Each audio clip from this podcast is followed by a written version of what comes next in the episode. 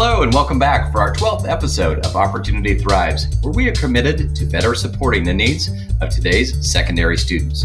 Through interviews with students, teachers, administrators, technologists, and education influencers, we want to understand what's working in our schools today, what's not, and how we can impact positive and lasting change. And we would love to hear your feedback and suggestions on our show. Please click in the podcast notes to leave us a review, to provide your input, or just send us questions. You can also reach out to us at info at opportunitythrives.com. Discussions about the fall are continuing to evolve, with districts evaluating potential back to school scenarios to keep students safe while they learn we all seem to be talking about our students these days, but very few people are talking to the students themselves.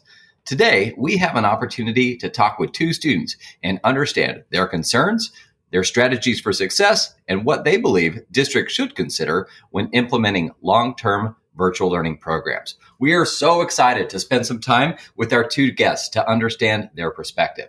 These students are either enrolled in full time virtual school or they take part time online courses. Our first guest, Nicola Peck, is a senior in high school who recently landed a near perfect SAT score. She will be graduating this summer from Apex Learning Virtual School, where she is a full time virtual student. Nicola has a unique approach to learning that she credits to her father's influence. She's also adopted many strategies along the way that have made her a very successful online student. Nicola Peck has accepted a full tuition scholarship to Bellarmine University in Louisville, Kentucky this fall. We are very excited to have you with us today, Nicola. We also have Ryan Qu, a 16 year old sophomore at San Marino High School in Los Angeles. Ryan grew up in Beijing, China, and immigrated to the United States with his mother when he was 10 years old. In January, he founded a nonprofit organization whose mission is to assist and support single parent families through donations, employment opportunities, and legislative reform. He recently led an initiative to support single parent families that have been impacted by COVID 19 with a care package drive.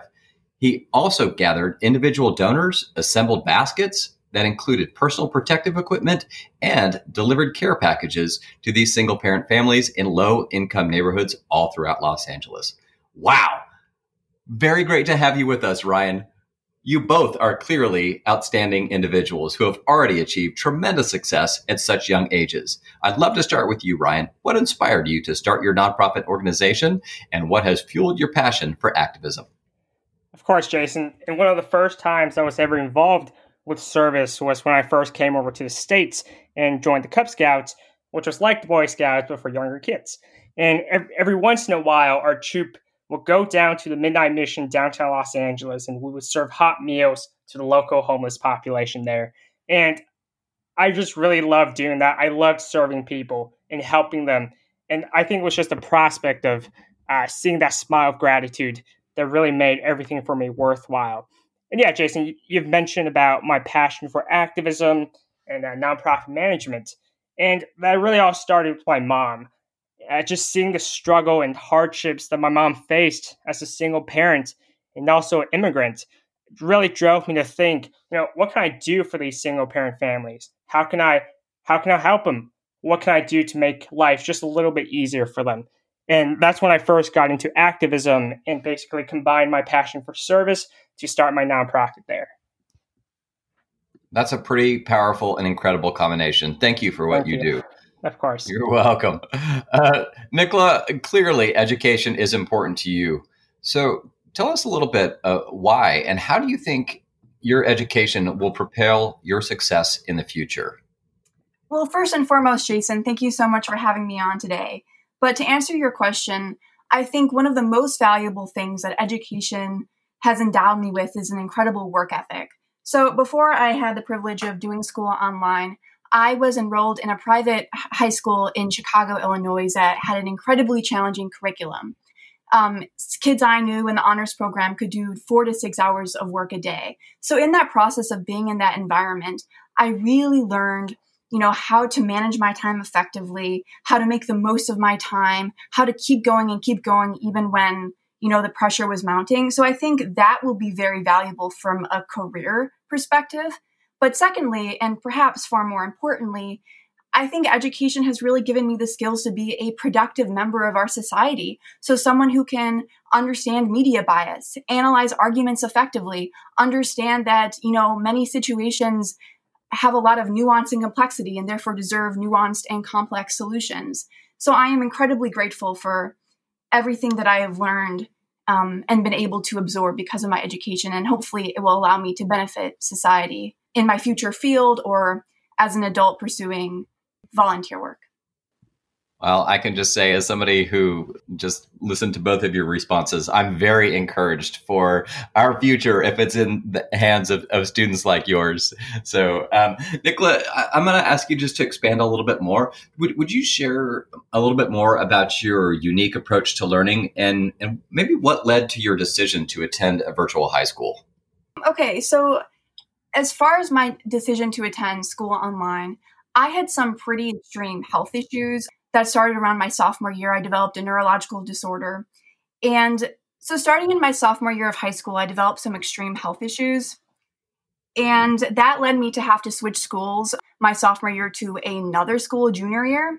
And while both of my experiences at both of those schools was incredibly positive, and I'm so grateful for all of the wonderful friendships and that I formed there, my family decided to move senior year to Springfield, Illinois from Chicago. And the idea of having to integrate myself into another school where I would only have a short period of time before graduation to form lasting friendships just didn't seem very appealing. So that is why I ultimately decided to do school online. So while it wasn't necessarily my first choice, I will say that it has been a wonderful experience and has allowed me to build my skills in many different areas. So, for example, I was really able to improve my writing through the um, AP Lit class at Apex just because of the sheer number of um, essays that they had us complete and just the wonderful feedback that I received from all of my instructors. And that kind of leads me into my different approach to learning, which is that rather than prioritizing my grade and like how, where that can get me in life as far as the university I could attend or whatever, I'm more interested in improving my ability to think about the world and develop personally and intellectually and ethically through my education rather than just saying, oh my gosh, I want to get an A. And after I get that A, move on with life, if that makes sense. Yeah, that makes perfect sense. And it's so interesting that what you're talking about, what you've articulated, is so many of the college and career readiness skills that districts are trying to impart. And you you sort of inadvertently hit on all of those that, that uh, districts are trying to trying to focus on. So I'm I'm, I'm really impressed and, and proud of you for making a, um, a a really challenging situation into the best of it. So. Ryan, from your perspective, I'd love to understand what motivated your decision to take online courses. So, could you share just a, a little bit more with us about your ultimate goal and why online learning will help you achieve it? Yeah, of course, Jason. And in terms of education, I would say that my ultimate goal was to go on to a four year university and then attend uh, a master's of business administration. And you know, one of my biggest goals in life was to expand my nonprofit and just to serve as many single parent families as I could. In order to, to achieve my goal of expanding my nonprofit and to go on to a university, I have to take as many challenging coursework in high school as possible. And our high school, which which is a public school, doesn't offer that many AP options. And my goal was to, was just to take uh, AP courses in an online platform and fulfill my challenging coursework that way. So that's how you know I saw I saw about Apex. My school counselor recommended Apex to me and loved it ever since. Excellent. All right, we'll, we'll tell you what for both of you, um, could you each share if you felt that there was a learning curve when you were adjusting to online learning and maybe any strategies that you found to be helpful as you moved along that learning curve? R- Ryan, do you want to pick up maybe where you left off? Yeah, of course. For me, I didn't think I had that much of a learning curve. Uh, my learning efficiency and ability during online school were pretty much consistent with how I learn if I were in a physical classroom. And I think part of the reason is that most of my teachers did a tremendous job with just providing us with the resources and guidance uh, that we needed to succeed in the class. And one teacher even included video lesson, lessons online. And that really helped me catch up to our standards and to complete the assignments. I didn't think that online learning for me was so much different from a traditional classroom. So I would say no learning curve for me.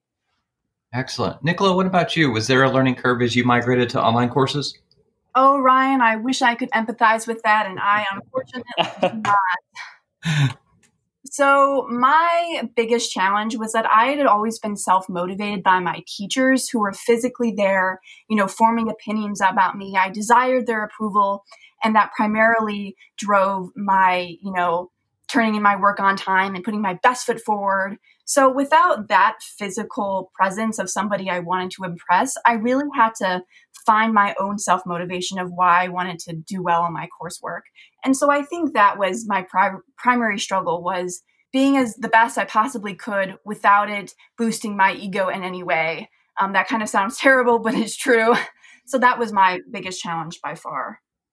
Yeah, that, that's certainly challenging. Um, uh, Ryan, how about you? Were, were there any specific challenges that you faced at, at any point with online learning? I did, yes. So one of the biggest challenge for me during online learning would really just be attending the classes on time or just attending classes at all. Because when you're at online school, time management becomes so hard for you. And you have to be really conscious about, you know, what time you're having classes. How much time are you going to allot for online assignments? You know, what time are your group discussions? When are your projects due? Because in a physical classroom, if school was in normal session, you would go into the school and you would kind of just go with the flow of a normal academic schedule. You know, you would go into class at nine and you would come out maybe at 10. But with online school, you have to, you know, keep keep track of time, keep track of what time your your classes are and to get there on time. And I think that for the first few weeks of online school, it was just so different for me because I, I'm used to just, you know, going with the academic schedule. And, you know, for the first few weeks, I I was like a few minutes late to every one of my classes. So I think that was one of the biggest challenges just to just to keep conscious of what time I have classes and how much time am I willing to dedicate outside of class and also just to be very conscious about time management in general. I don't think you're alone in that. Nicola, do you want to add on? Yeah, sorry. Also, I think another very challenging thing was just um, the number of distractions that exist when you're working from home. So your bed's right there, as as well as my Instagram account and my Netflix account, and just being really self disciplined and being like, okay, we're not going to read this news article. We're gonna, you know, read the lesson on wind currents instead that required me to develop some self discipline that I hadn't really needed before. Um, because in a regular traditional classroom, I was motivated, to, you know, to do things on time because there were penalties for not doing so.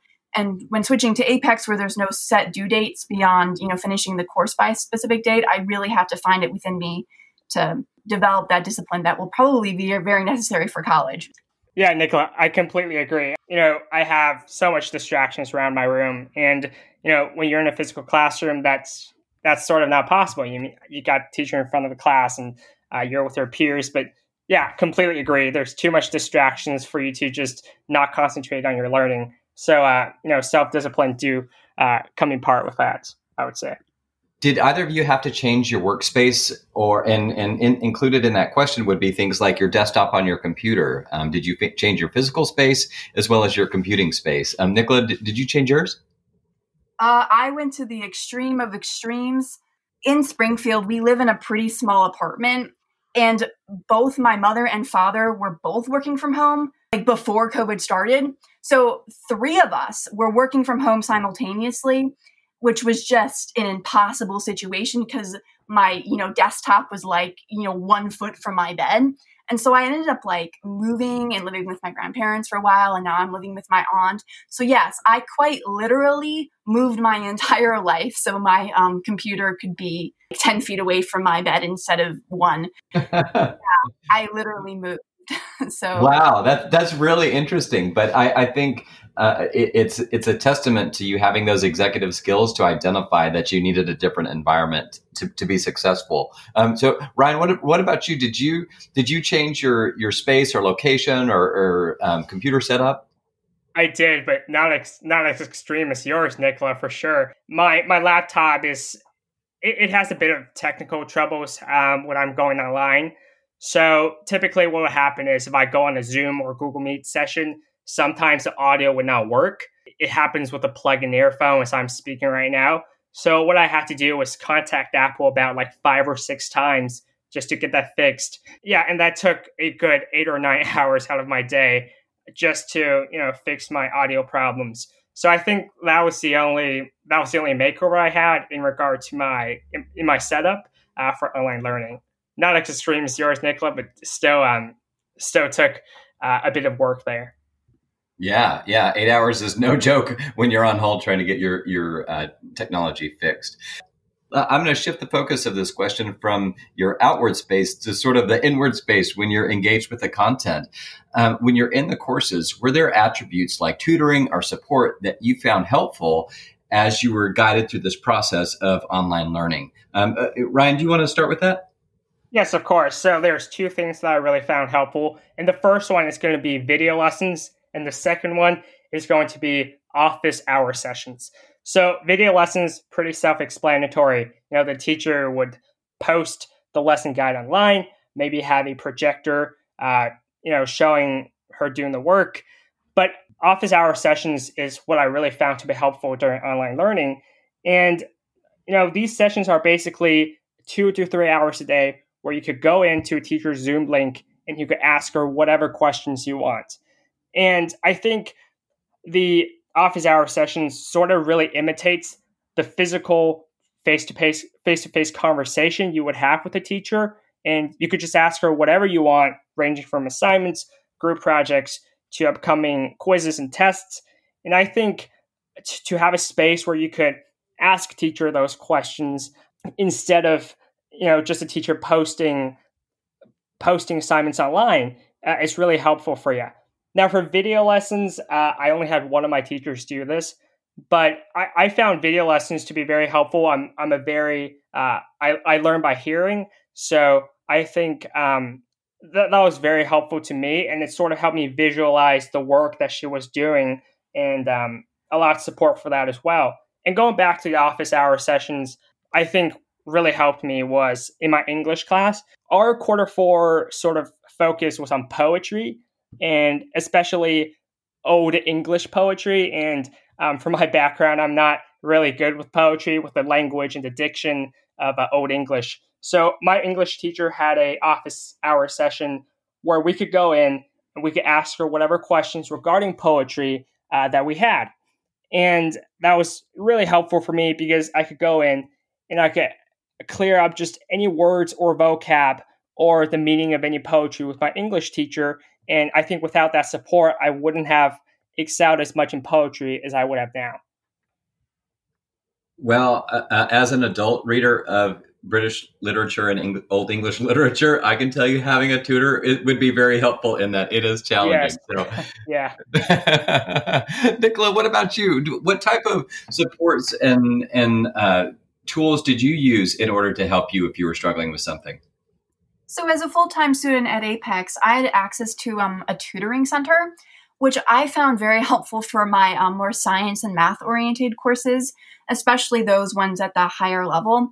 So, in particular, there would often be questions that required you to do a lot of outside research and sources and then use those sources and to put all the info together and you know form the answer to some pretty difficult question and conceptually that can be incredibly challenging and sometimes i could do it on my own but sometimes you just need that extra boost in the little in the right direction like think about it this way or you know think approach it from this perspective and can you figure out the answer then? So um, the online tutoring center at apex was incredibly helpful for those types of um, challenging math and science courses. But at apex um, the teachers are also always available um, to video chat and to provide you some help via email. So I remember the first essay I ever did for AP Lit this year, like I totally bombed, just was a deep nosedive down, like didn't understand how to write an AP essay essentially.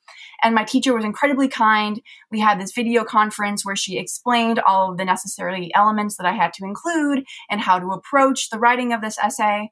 And she also let me rewrite it, which was nice. And after that, like I just felt so well equipped to you know continue on in the course. And and there have been other situa- situations like that as well. So i've definitely had ample resources to um, help me on my journey of online learning for sure boy not not only that but you had uh, perseverance and and grit and fortitude and i think that's just incredibly impressive. All right so this is the chance for you two to sort of manage upwards.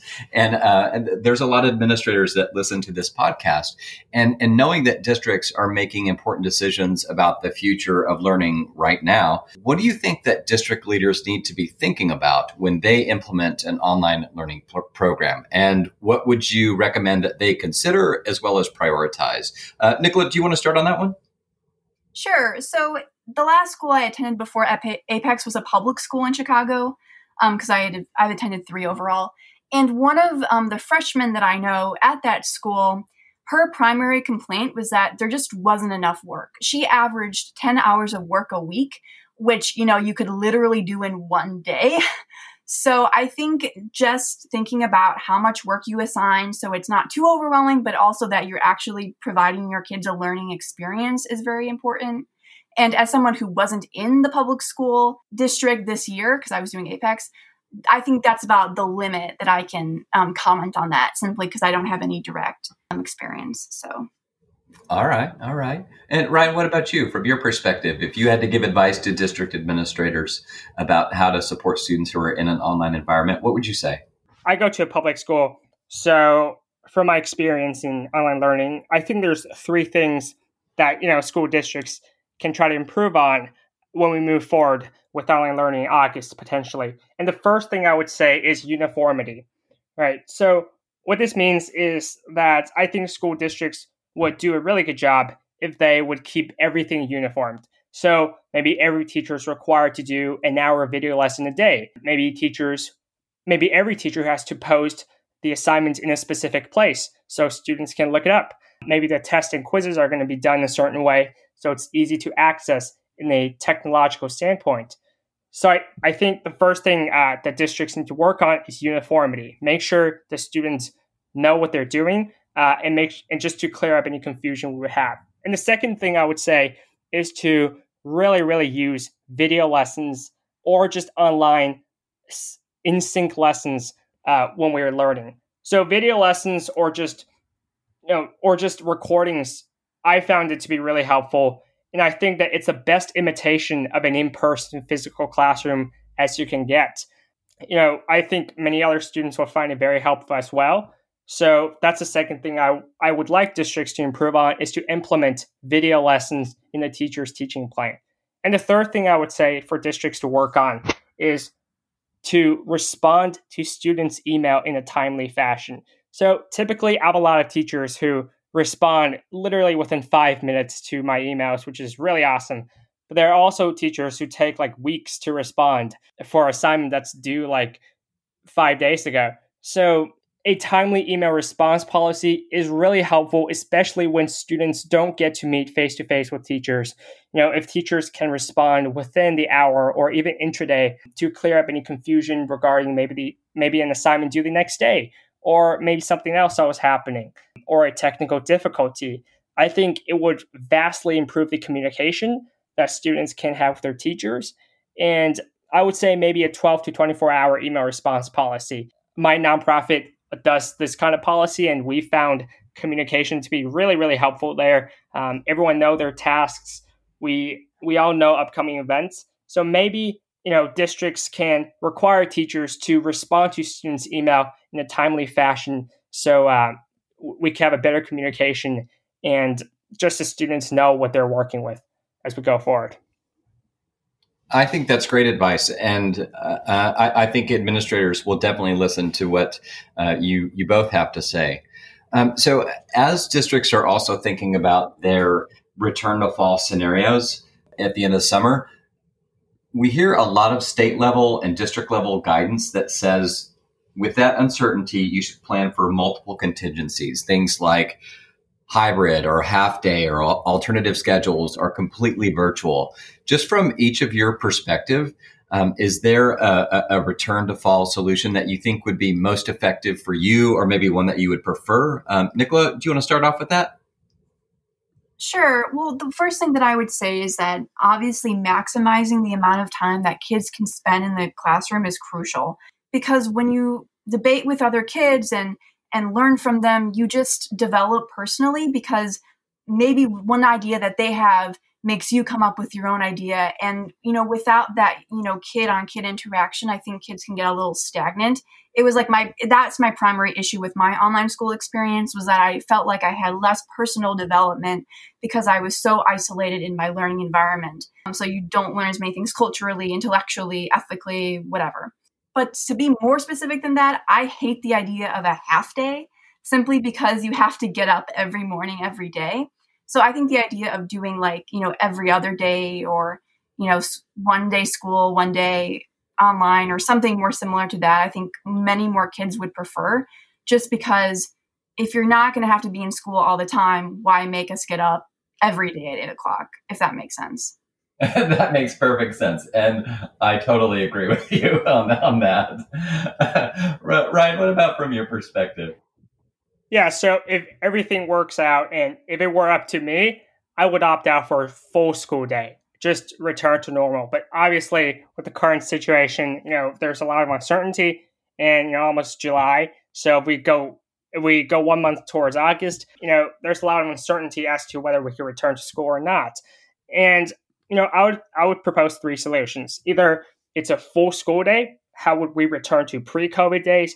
either we stay at home full time, like what we're doing now, or we could have an interval that's long enough so that we could prevent COVID s- spreading between students. Maybe the first week we have a group of students come to school, and then the second week we have another group of students come to come to school, and the first group of students will stay home. And why I don't really support a day to day basis, right? So, for example, what Nicola mentioned, the first group of students come to school the first day, and the second day they stay home and the second day another group of students come and vice versa. So like sort of one day stay home one day stay at school. I think that's just not enough to prevent the spread of covid-19 i mean even though there's not a lot of students right half the students stay home half the students come to school there's still that risk associated when you're in a closed space in a classroom so either we stay at home full time either we come to school at full time or we give enough time between intervals so that schools can do like a sanitation process before the other half of students come to campus. That's just what I think. And I think, you know, districts need to consider one, you know, how students best learn, which is, of course, in an online physical classroom for most of us who attend a public school. And also, how do we keep students safe from COVID 19? I think when you consider both of those, an interval learning uh, might be best for them. Very good. That's really good, Ryan. Yeah. I agree. Um, wow, both of you just ex- exceptional thinking on, on that part, and you both make such good, valid points on that. This has been an incredible episode of Opportunity Thrives. I just want to say thank you to both of you for joining us today. It's important that we include the voices of the students that we serve as we consider potential solutions for returning to school this fall. We truly appreciate you sharing your perspective with us and providing insightful feedback for all of us to consider as we move forward. We wish you all the best of luck in your future endeavors. And it is clear that we are speaking with a few of tomorrow's future leaders. So thank you again for your time today. If you're enjoying it, our podcast, we would love it if you would just take a minute out of your time and share your feedback on our show by providing a, re- a review on either Spotify or iTunes or whatever platform you listen. And please reach out to us with questions or comments at info at opportunitythrives.com. Thank you so much for tuning in today, and we will see you next time. Thank you, Ryan, and thank you, Nicola. Thank you, Jason. Really appreciate it. Yeah, thank you. It was a wonderful time today.